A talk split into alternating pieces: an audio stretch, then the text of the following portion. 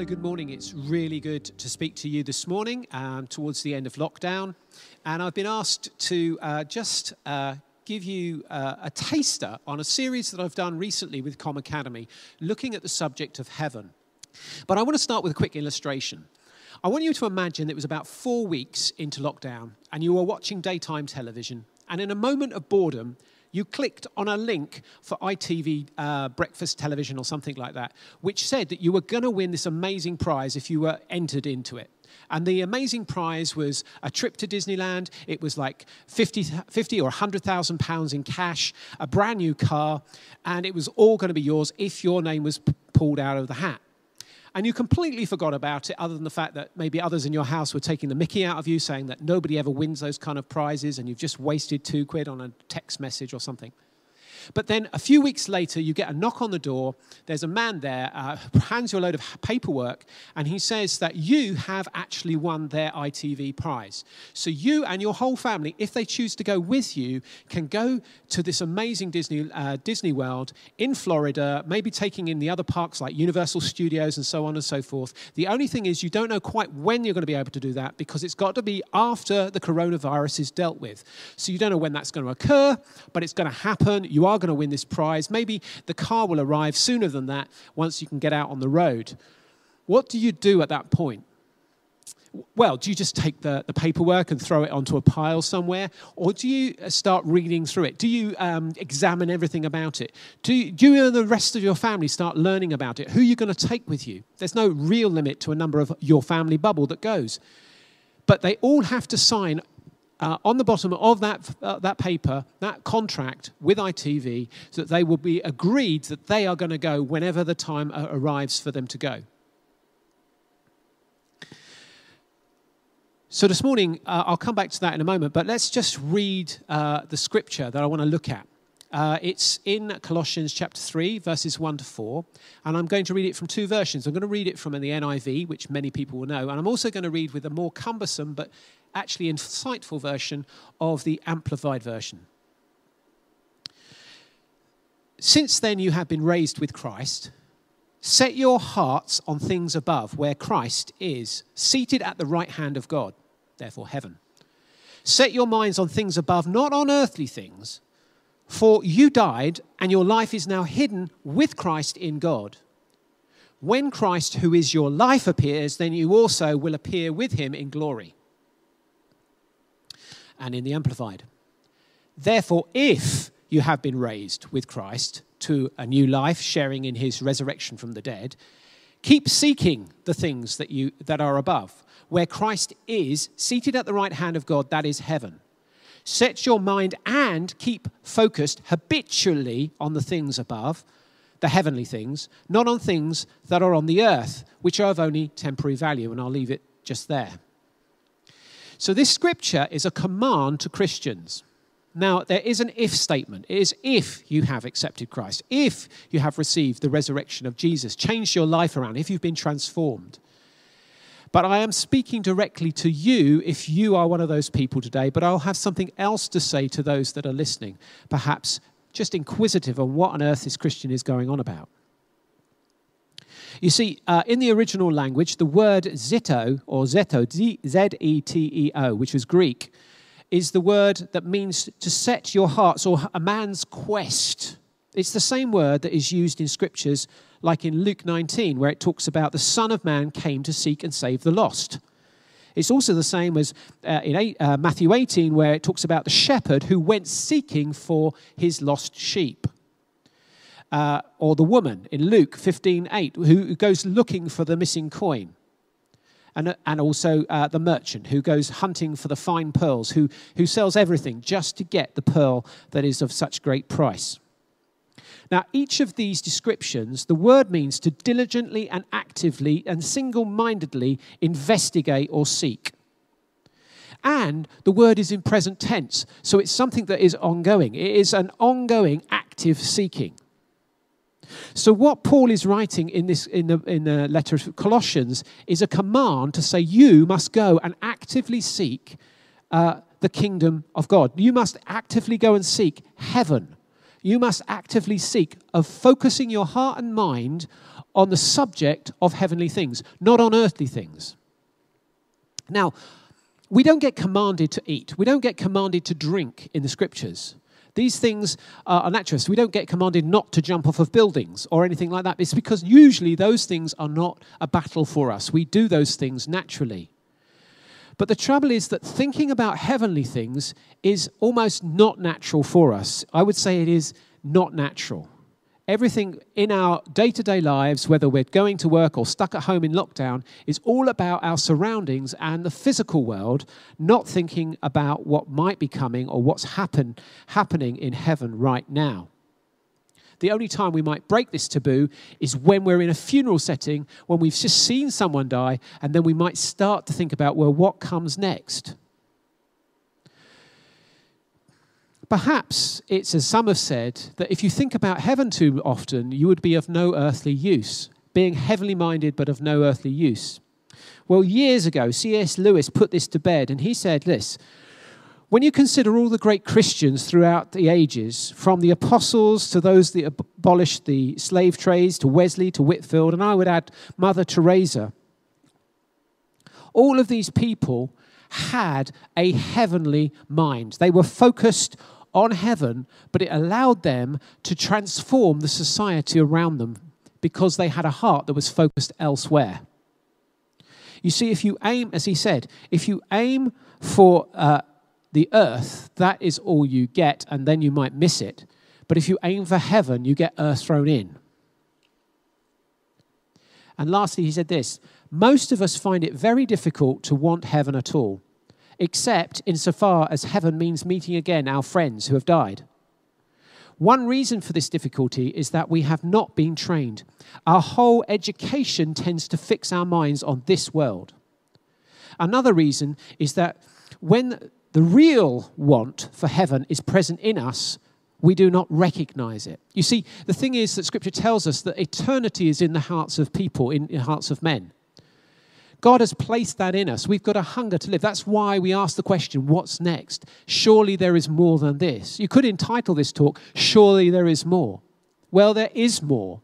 We are built for the more. We are built for far more than just this life. And death is not something that was originally part of the plan. It's not. It is an alien in this world. Now, to be able to think of the world without death, without sin or without sickness or any of those things is beyond, it seems, our thinking unless God reveals it to us. Fortunately, Scripture tells us that even though we can't even begin to imagine what God has in store for us, yet He has revealed it to His Spirit. And the Word of God, which the Spirit brings to life to us, can show us just what He has in mind for us. Now, every command of God is for our benefit. It is for our greatest good. And being commanded to fix our minds and our hearts upon heaven is a good thing. God realizes that we need to have that wider focus. Otherwise, our circumstances can often rob us of joy. It can rob us of our purpose. It could rob us of our very lives. So let's have a think for a moment, because so often there is a lot of false understanding about heaven. And I want to take just some of the Scriptures from the first session, or some of the ideas from the first session of thinking about heaven as a present place. This is the place that people want to know about because they want to know where their granny is or where they're going or whatever. And I have to tell you this, that heaven is not an eternal place. It is not something that never changes. Heaven, the only thing that's eternal is God Himself. He is the one that has always been and always will be. But He has chosen a place to live and created a place to live. And that place, as we would call it at the moment, is heaven for Him.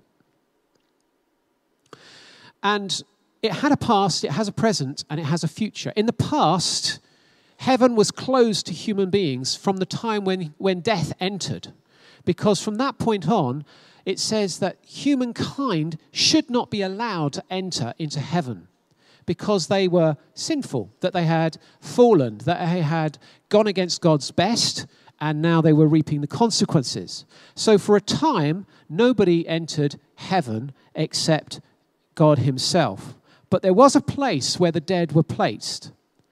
There was a place that was set apart. And Jesus talks about this in Luke in this parable of, or the story of the rich man and Lazarus. It talks about how at death, a rich man is taken to a place of misery and a beggar was taken to a place of paradise that was with Abraham, but it doesn't mention God. So up until the time of Jesus' death and resurrection, heaven was closed for us. Heaven had a past.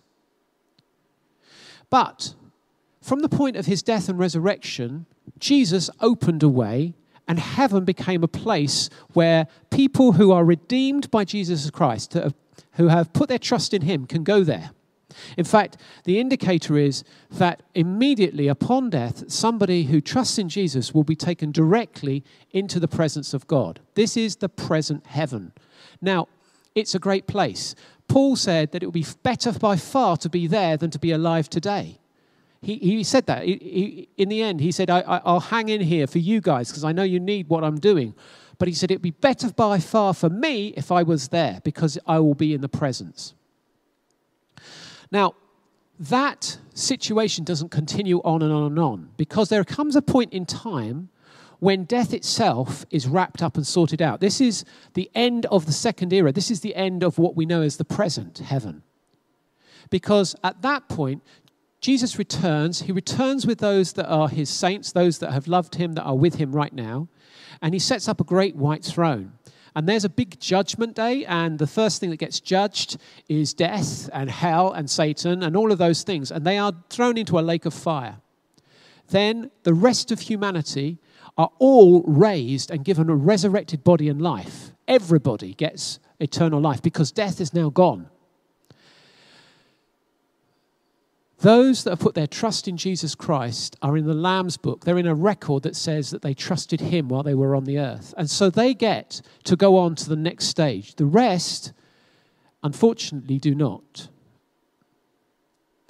But once sin and rebellion and everything else has been dealt with, the stage is cleared, as it were.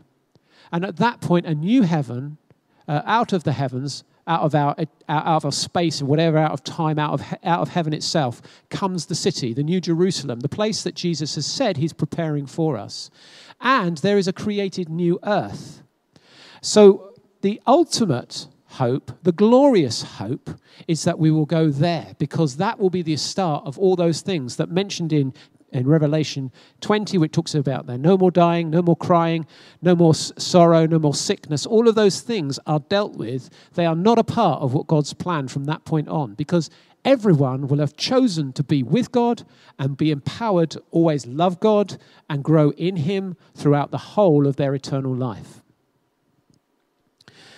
But this present heaven, there are some things we don't know about it. It's not as clear. We don't know whether we'll have a physical body, or where that body will come from, because our resurrection body is going to be taken as from a seed of our old body. And so that's not going to be the thing we have right up there now, nor will it be the resurrection body, because that will happen after the Great White Throne, or at the point of the Great White Throne, or the future heaven. But it seems that God sovereignly gives us some sort of temporary body that we will have during the waiting period while we're waiting for everything to finish up on earth. And there's a scripture in Revelation and chapter 6, which I don't have time to read now, but you can read it here. It talks about those that have died in Jesus Christ, who were martyred for their faith, crying out to God with one voice. So they have vocal cords. They speak in unity. They remember the situation that they had on earth and those that had attacked them unjustly. They also cry out and ask God, how long will it be? Because they've had enough. There's too many deaths. There's too many that have been martyred. But God says, you will wait until it is prepared, and I've brought all of those in that need to come in. He gives them a robe, so they have bodies, and they obviously are aware of time. They're aware of what's going on the earth. There are lots of things I hope for in the eternal heaven, the heaven that will go on, but I don't have time to talk about those now. But I want to illustrate that what I've said about everybody gets caught up with where I'm going to go when I die, but there is far, far more. And I want to just illustrate that with a story at the end. I talked about Disney, and, you know, for those of you who are Christians who know that heaven is a prize for you, Why on earth would you spend your time focused on all the things of this world, getting down about them, when you could be exploring what God has revealed by his Spirit and by his word? The final might give us insight into this is I want you to imagine for a moment that you weren't born where you were born, but you were born in a slum in Nairobi, perhaps Mathari or one of the others, one of the 4 or 5 slums that are around Nairobi city in Kenya. There are over 1 million poor souls in many of those places. Poverty, sickness, there's a lot of horrendous situations there. I've experienced them in Simeon and Joshua too. But I want you to imagine that you were born there, that you grew up there, and it seemed fairly hopeless until one day somebody came to you and told you that you had inherited something, that some rich Californian, perhaps billionaire, had basically adopted you without you knowing and wanted to take you to California, where there was a beach house or whatever waiting for you. And so you are given the papers, you're given a new set of clothes to travel in, etc., etc., luggage, whatever you needed.